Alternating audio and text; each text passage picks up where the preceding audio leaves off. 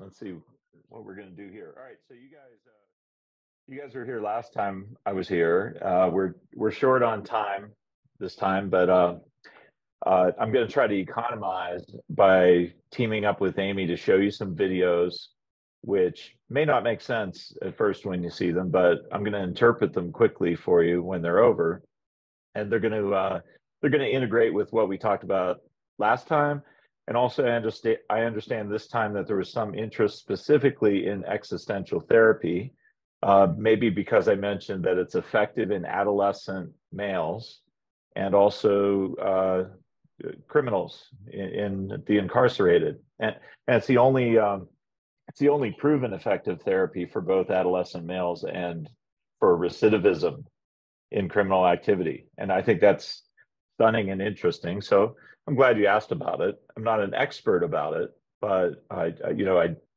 do inform myself about the the latest therapies as they come out. I'm psychoanalytically based originally, so and and I'm interested in uh, unification uh, theory, meaning there's got to be some master theory of all of psychology. There's so many different schools; they could be synthesized somehow. They could be united. I've I've been interested in that all my life, and psychoanalysis training is kind of like that, uh, called the eclectic school of psychoanalysis.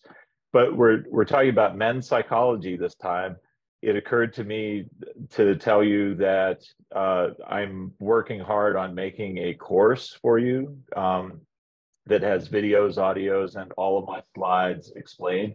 I can't just read all the slides. There's like 200 of them. We don't have enough time for that, but I'm sure you'd like to, some of you would like to see them. And uh, really, this should be called men's and women's psychology.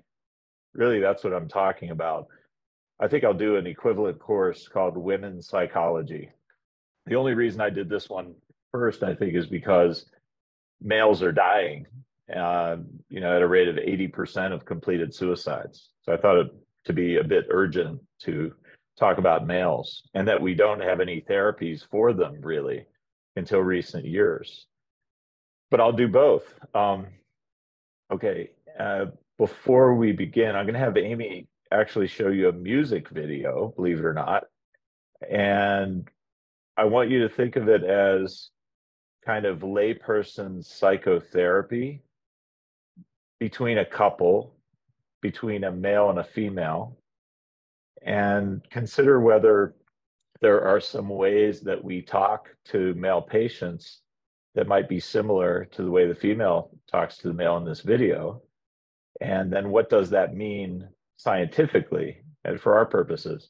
And before Amy does that, are there any guidelines you want to tell me you want to know about specifically besides existential therapy specifically?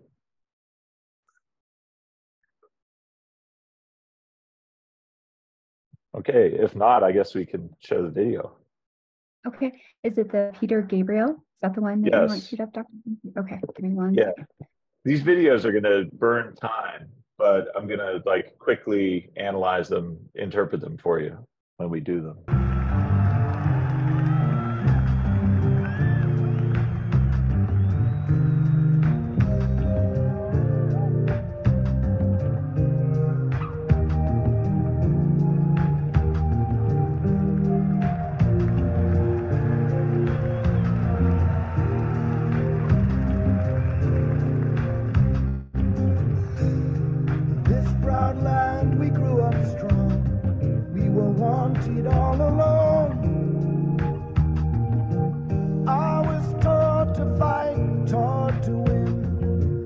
Give